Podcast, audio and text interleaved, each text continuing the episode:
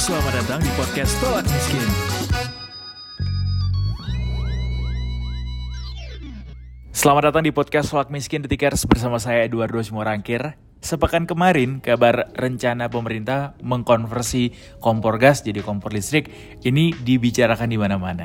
Di DPR sampai obrolan warung kopi, banyak banget yang ngomongin soal peralihan antara kompor gas jadi kompor listrik ini. Jadi awalnya ini bermula dari pernyataan di Rut PLN Darmawan Prasojo di bulan Juli lalu. Waktu itu kita catat bahwa Pak Darmawan bilang program konversi kompor ini dilakukan sebagai salah satu upaya buat ngurangin beban negara atas impor LPG yang selama ini terus naik tiap tahunnya.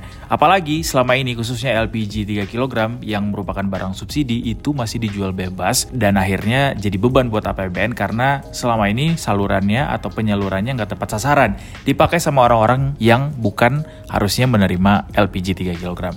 Nah kalau dari omongannya Menteri SDM Arifin Tasrif bilang kalau Konversi kompor gas ke kompor listrik ini akan bisa mengurangi kelebihan pasokan yang dialami oleh PLN sekarang. Jadi kalau misalnya sampai nih ada 10 juta kompor listrik yang dipakai, ini bakal bisa menyerap sekitar 5 gigawatt. Lumayan besar. Emangnya kenapa sih listriknya PLN harus diserap begitu? Nah, jadi ternyata detikers dari catatannya kita oversupply listriknya PLN itu sudah mencapai sekitar 40 sampai 63% dari kebutuhan. Jumlah yang sangat besar dan bakal jadi beban buat PLN kalau sampai uh, supply-nya ini tidak diserap sama pasar. Nah, akhir tahun ini akan ada oversupply sekitar 7,4 gigawatt katanya. Dan kalau dari hitung-hitungannya, tiap 1 gigawatt itu beban operasionalnya mencapai 3 triliun per tahun. Jadi, akhir tahun ini kalau misalnya oversupply-nya ada sekitar 7,4 yang tidak terpakai, maka PLN harus menanggung biaya sekitar 22,2 triliun per tahun. Kenapa kok bisa oversupply sih listriknya PLN?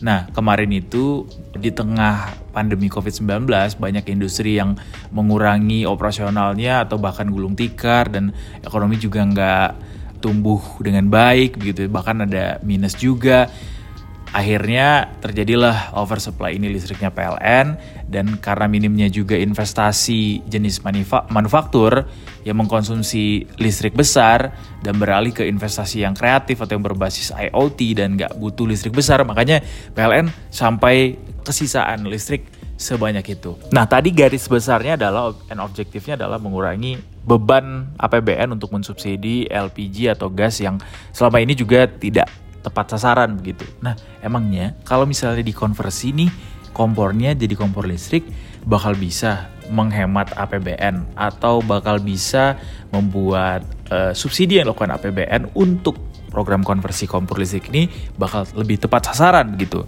Dan lagi pula kompor listriknya sendiri memangnya akan bisa membuat uh, masyarakat lebih hemat gitu ya. Coba kita lihat karena memang ternyata uh, konversi kompor listrik yang saat ini sedang digaungkan di mana-mana menuai cukup banyak kontroversi atau kontradiksi.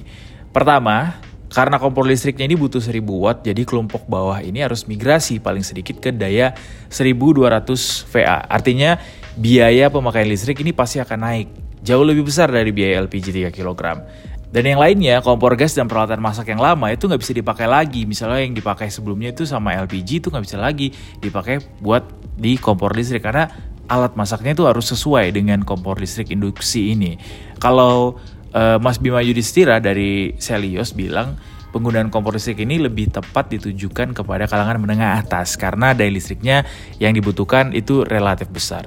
Dan kontradiksi lainnya juga datang dari DPR, salah satunya dari Mbak Mulan Jamila yang kemarin bilang uh, konversi kompor listrik ini harus dikaji lebih dalam lagi sama pemerintah karena uh, katanya juga kompor induksi ini belum tentu cocok digunakan di Indonesia. Jadi harus dikaji lebih dalam lah apakah benar-benar inilah sesuatu yang efektif untuk masyarakat nantinya ketika ini dialihkan jangan sampai malah akhirnya masyarakat lagi dibebankan begitu ada yang bilang juga kompor industri nanti gimana kalau buat masak rendang susah gitu. Jadi ada banyak uh, kajian yang lebih dalam sebenarnya yang memang harus diperhatikan ya. Apakah ini benar-benar akan uh, lebih efektif begitu baik dari sisi APBN untuk APBN-nya dan juga buat masyarakat. Dan soal hitung-hitungan listriknya juga menarik sih. Kayak apakah dengan daya yang lebih besar, gimana dong nanti? Apakah mas, kalau misalnya masyarakat miskin disubsidi, uh, entah itu dinaikkan dayanya kemudian disubsidi atau seperti apa mekanismenya? Lalu masyarakat kelas menengah apakah mau dan mampu dan cukup gitu dan sesuai untuk bisa mengakomodasi kompor listrik yang dia pakai di rumahnya. Coba ya kita tanya-tanya, kita ngobrol-ngobrol deh sama Pak Fabi Tumiwa, Direktur Eksekutif dari Institute for Essential Services Reform soal bagaimana sebenarnya program konversi kompor listrik ini dan efektivitasnya untuk masyarakat juga APBN.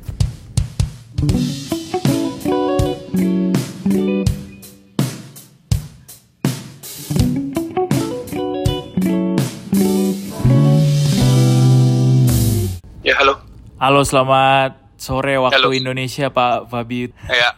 ya. Pak Fabi, uh, mau tanya soal program pemerintah rencananya untuk mengkonversi kompor LPG, kompor gas ke kompor listrik.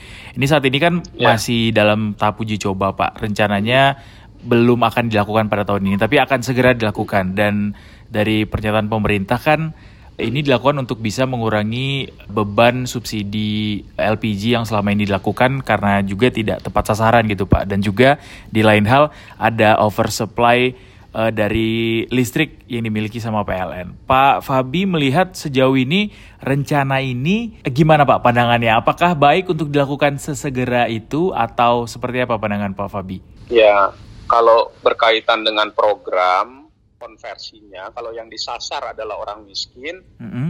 uh, memang masih menurut saya ya masih perlu persiapan tapi idenya sendiri itu adalah ide yang yang menurut saya bagus dan dan saya dukung okay. karena memang tadi kita kita bisa mendapatkan beberapa manfaat ya penurunan subsidi LPG yang yang semakin besar ya dan kita tahu ya LPG itu persoalannya sendiri lagi tapi subsidinya kan tambah besar. Mm-hmm. uh, itu bisa. Yang kedua tadi meningkatkan permintaan listrik sehingga bisa menurunkan beban over capacity PLN jadi ada beberapa manfaat yang didapat memang. Dan sebenarnya masyarakat juga mendapatkan manfaat kalau misalnya konversi ini bisa terjadi. Mm. ya yaitu apa? Uh, kan dengan tarif yang listrik yang disubsidi Ya ini kalau tarifnya disubsidi, hitung-hitungan saya memang biaya memasak dengan kompor listrik itu lebih murah daripada memasak dengan kompor LPG. Ya kalau tarifnya disubsidi. Nah berapa level subsidinya itu ya kan masih sampai hari ini masih belum jelas. Nah itu yang harus diperjelas. Hmm. Yang kedua juga sebenarnya dengan menggunakan masak kompor listrik paling tidak kualitas udara di dalam rumah itu lebih baik gitu karena pakai kompor LPG itu sebenarnya uh, masih ada meni bisa meningkatkan polusi udara dalam ruangan hmm. atau indoor air pollution. Nah ini memang nggak banyak dilihat, tapi menurut saya eh, penting ya khususnya bagi perempuan dan anak gitu ya eh, kualitas udara yang bersih, yang lebih bersih dalam rumah itu penting sekali. Hmm. Jadi itu sebenarnya manfaat mas. Jadi menurut saya ya ini program yang bagus. Hanya memang eh, saya melihat eh, rencana konversi ini uh, tidak dibarengi dengan komunikasi publik yang baik, hmm.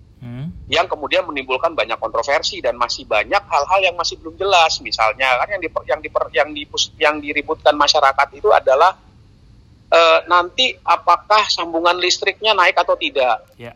Katanya pemerintah mau dinaikkan. Jadi yang dibilang pemerintah kan ini kan masih kontroversi karena ada yang pemerintah bilang sambungan listriknya dinaikkan ke 3.300. Lalu PLN bilang enggak, ini nggak pakai sambungan list sambungan listriknya nggak akan dinaikkan pakai pakai jalur khusus yang mm-hmm. seperti yang diuji coba yang di Solo dan Bali itu mm-hmm. gitu kan. Nah tapi kan masyarakatnya masih bingung. Sebenarnya ini mau gimana sih gitu kan? Kayaknya belum ada keputusan sementara pemerintah bilang akan segera sekian juta sekian juta. Nah ini kan membuat panik ya orang yang kedua juga kan e, gini karena kompor listrik itu saya paham kalau buat ibu-ibu kan sesuatu yang baru. Buat yeah. mereka yang biasa masak ya kan uh, kita bisa tahu lah di apa namanya mungkin kekhawatiran mereka adalah saya lagi tengah-tengah masak tiba-tiba listriknya mati. Ya. Di mana tuh? Kalau kalau dengan selama ini kan kita nggak nggak perlu khawatir LPG habis karena LPG bisa dibeli kan? Ya. Ya kan kalau saya habis saya tidak kecuali saya nggak punya uang buat beli ya. Tapi kan LPG praktis sudah tersedia di mana-mana.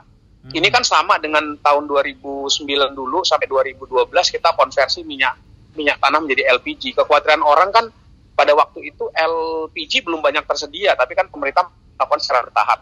Mm-hmm. Nah, kalau ibu-ibu kan sekarang ya nanti kalau gimana kalau listriknya mati?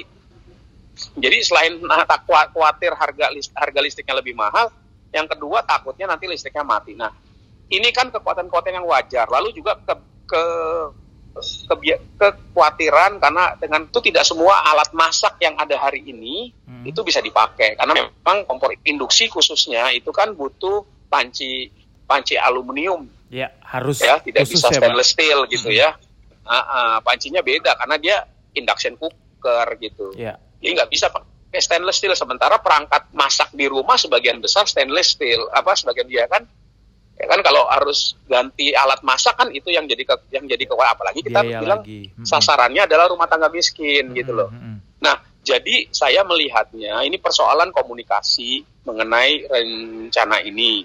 Hmm. Jadi uh, ya ini yang perlu dibereskan ya. Jadi perlu dikomunikasikan dengan baik. Kemudian apa saja rencana dari pemerintah, targetnya siapa dan bagaimana menjawab tadi kekhawatiran mengenai misalnya kenaikan daya yeah. gimana dengan tarif listrik dan lain sebagainya itu yang harus diselesaikan. Itu belum jelas Tapi Pak ya. programnya sendiri, nah itu yang belum jelas. Yang sekarang jadi kontroversi kan itu. Hmm. Jadi menurut saya sih ya tindakan pemerintah untuk menunda itu bagus, tapi kita pakai waktu harusnya pemerintah pakai ya waktu satu dua bulan ke depan hmm. untuk mengkomunikasikan ini. Dan saya sarankan sebenarnya untuk program konversi ini pemerintah bentuk saja tim ya misalnya saya kira dipimpin oleh Menko Perekonomian hmm. ya kemudian ada beberapa di situ termasuk di situ bicara soal mendesain mekanisme distribusinya, mekanisme subsidinya, mengenai tarif, mengenai sambungan, mengkomunikasikan itu gitu loh.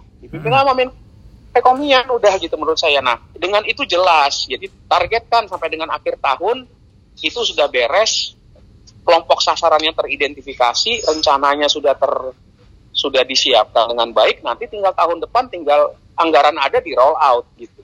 Oke.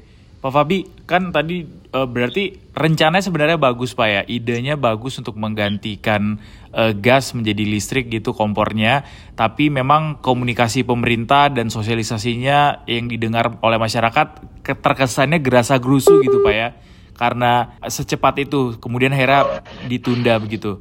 Pak Fabi melihat butuh waktu berapa lama lagi eh, wajarnya atau baiknya atau uh, tepatnya kita bisa beralih ke kompor listrik, Pak, kompor induksi, Pak Fabi?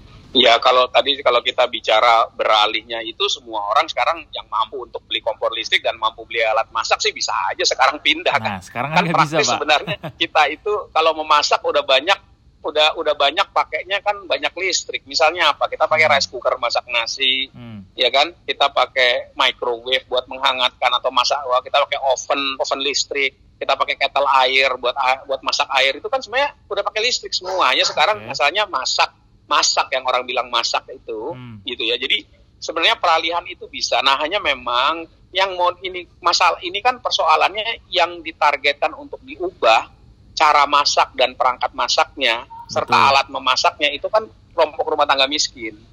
Jadi menurut saya sih ya mereka yang harus di, di diajak, dijelaskan, disosialisasikan dengan baik, ditanya ya kekhawatirannya, ya kalau perlu dilakukan survei ya. Jadi kalau saya saya estimasi ya kalau pemerintah pengen tahu sebenarnya apa sih yang jadi kekhawatiran ibu-ibu ya berkaitan dengan masak pakai kompor listrik atau warga rumah kan pernah nggak masyarakat ditanya eh kamu kalau pakai kompor listrik itu kendalanya apa sih? Kan nggak pernah hmm. pemerintah nanya-nanya hmm. gitu. PLN kan nggak pernah nanya. Tahu-tahu, eh kami mau punya mau juga punya program konversi, hmm. kita ganti ya kamu saya kasih kompor, saya kasih ini, pokoknya kamu pakai aja.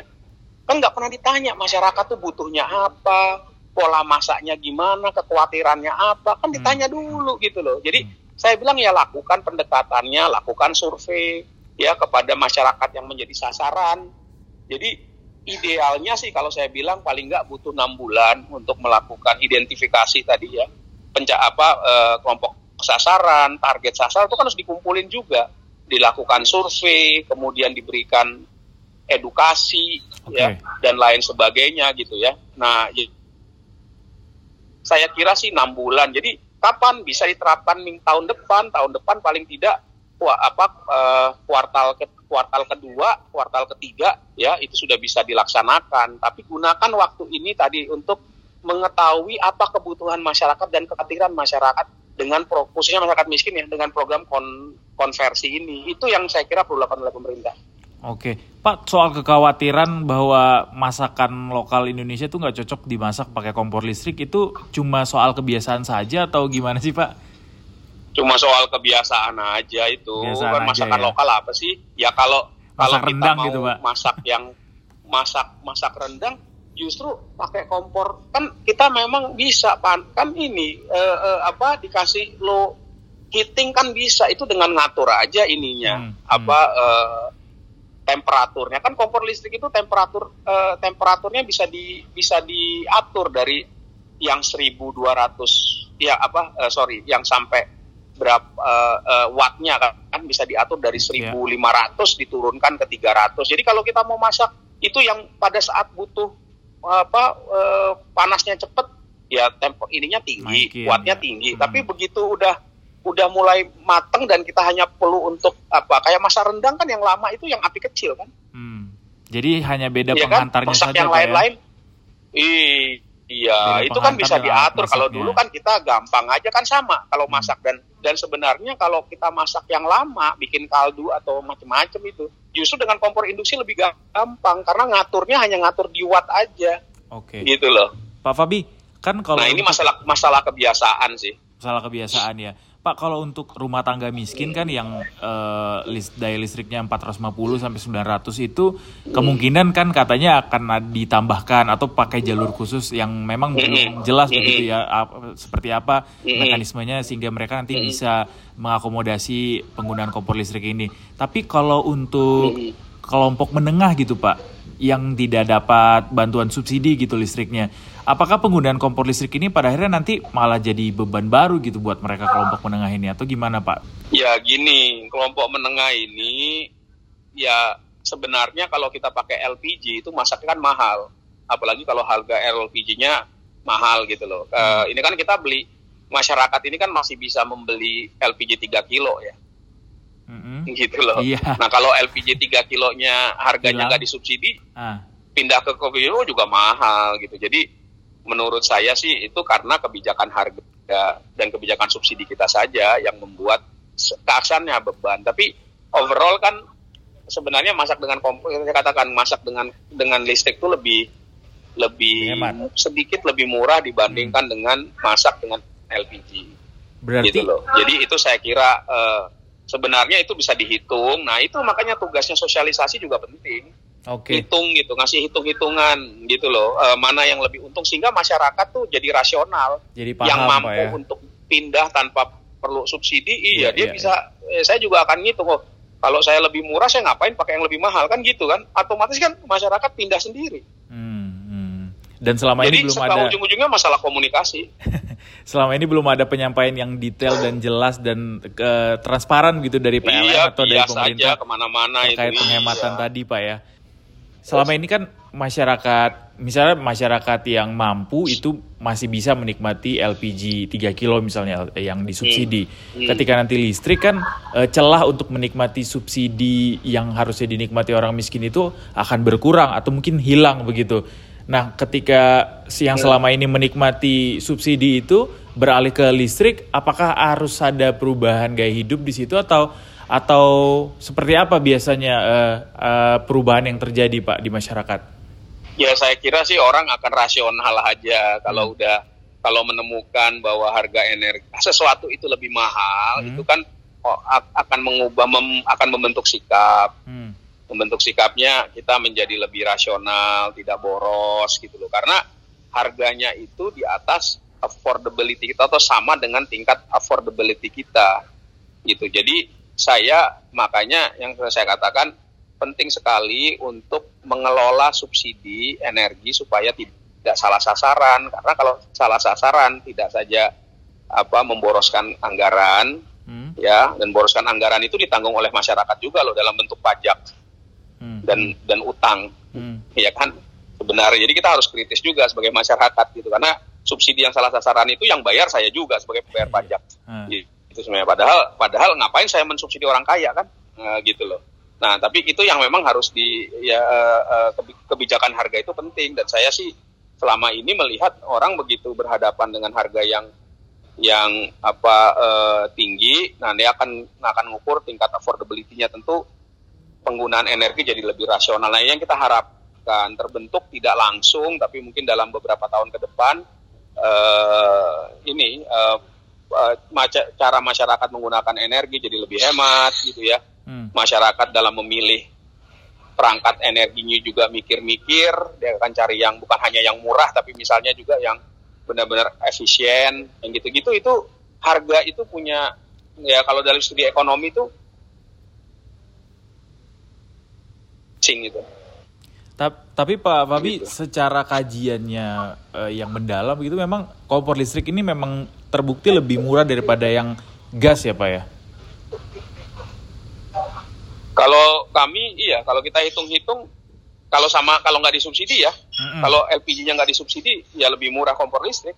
Okay. Karena kan memang efisiensi kompor listrik itu lebih tinggi juga daripada hmm. efisiensi kompor listrik itu mengubah panas jadi apa mengubah listrik jadi energi panas hmm. itu dari teknologi yang beredar sekarang itu antara 75 sampai 85 persen. Hmm. Sementara kalau LPG itu mengubah LPG menjadi panasnya itu efisiensinya di bawah 50 persen. Oke. Tapi untuk untuk apa? Jadi kita lihat dari hmm. sisi dari sisi itu aja dari efisiensi itu kompor listrik mengubah energi listrik jadi panas. Hmm. Kan kita butuh energi panas untuk masak. Betul. Gitu loh. Itu lebih efisien daripada kalau apa pakai yang yes. uh, kompor LPG. Oke. Untuk untuk gasnya gitu. uh, untuk penggunaan kompornya lebih hemat gitu Pak. Dari sisi APBN mensuplai subsidinya apakah juga akan lebih hemat ini nanti ketika mensubsidi? Oh iya, kalau saya kalau kalau hmm. saya kalau saya kira itu apalagi kalau ke depan ya kalau ke depan kita pakai lebih banyak energi terbarukan itu kan OPEX-nya rendah hmm. jadi nggak tergantung pada harga energi primer kan ini pemerintah ingin menambah bauran energi terbarukan yeah. ya kan hmm. nah sekarang listriknya juga disubsidi dari karena pakai batu bara batu baranya kan ditetapkan harga DMO itu kan untuk subsidi sebenarnya Betul. tapi kalau ke depan banyak energi terbarukan yang OPEX-nya rendah ya sebenarnya harga, kami percaya listrik harga listrik itu biaya produksi listrik akan lebih murah. Akan lebih murah. Jadi kalau hmm. kita bicara jang, jangka yang ketika nanti penetrasi energi terbarukan lebih lebih lebih lebih tinggi sebenarnya, tuh listrik bisa lebih murah juga. Kapan tuh Pak kira-kira? Um, ya. Kapan tuh estimasi? Ya kalau kapannya ya ter, tergantung sekarang mau secepat apa nambah energi terbarukannya. kan targetnya 2025 nah, 23 persen. Nah. Kalau saya bilang kalau bisa 2030 itu udah jadi 40 40 45 persen ya kalau secepat wow. itu hmm. wah saya kita hitungan kita harga harga listrik itu bisa bisa turun lebih rendah daripada harga listrik sekarang karena kan trennya harga batu bara harga lain-lain lebih mahal kan ini. dibandingkan dengan harga energi terbarukan ya jadi itu bisa jadi ujung-ujungnya menurut saya kalaupun listriknya disubsidi untuk orang miskin listriknya itu cuma subsidi listrik itu lebih lebih murah daripada men, daripada kita mensubsidi LPG hmm. karena harganya tuh luar biasa harga L, harga LPG itu dari yang tadinya 400 400 500 dolar per ton ya uh, di Aramco itu kemarin naiknya hampir apa seribu lebih Wow, dua kali lipat. Nah sekarang turun lagi di 600 700. Iya. Hmm, Oke. Okay. Kan kalau harga listrik nggak kayak begitu kenaikannya. Nah, jadi instan kita aja udah ngabisin subsidi udah berapa ratus triliun nih tahun ini subsidi LPG. Baik. Ya okay. kan? Mm-hmm. Dibandingin sama subsidi listrik lebih gede subsidi LPG lah. Oke, jadi lebih lebih jauh lebih efisien ke listrik ya Pak memang untuk peralihannya ya. Iya, kalau saya makanya saya bilang ini dari dari bagai dari berbagai aspek menguntungkan. Hmm. Lebih banyak manfaatnya ketimbang mudaratnya. Cuma ya itu sekali lagi orang sepertinya karena belum paham banyak bingung ya biasa lah kayak gini. Jadi tahun depan Pak ya yang yang baiknya Pak ya untuk Halo? ditunda sekarang tapi jadi ke tahun depan Pak ya. Ya, saya kira kan saya bilang dari kira-kira 6, 6 bulan untuk dipersiapkan itu. Oke, baik. Itu ya. Makasih Pak Fabi. Oke, ya. Terima kasih sudah mendengarkan podcast Tolak Miskin. Ikut baca dan dengarkan kami terus di detik.com.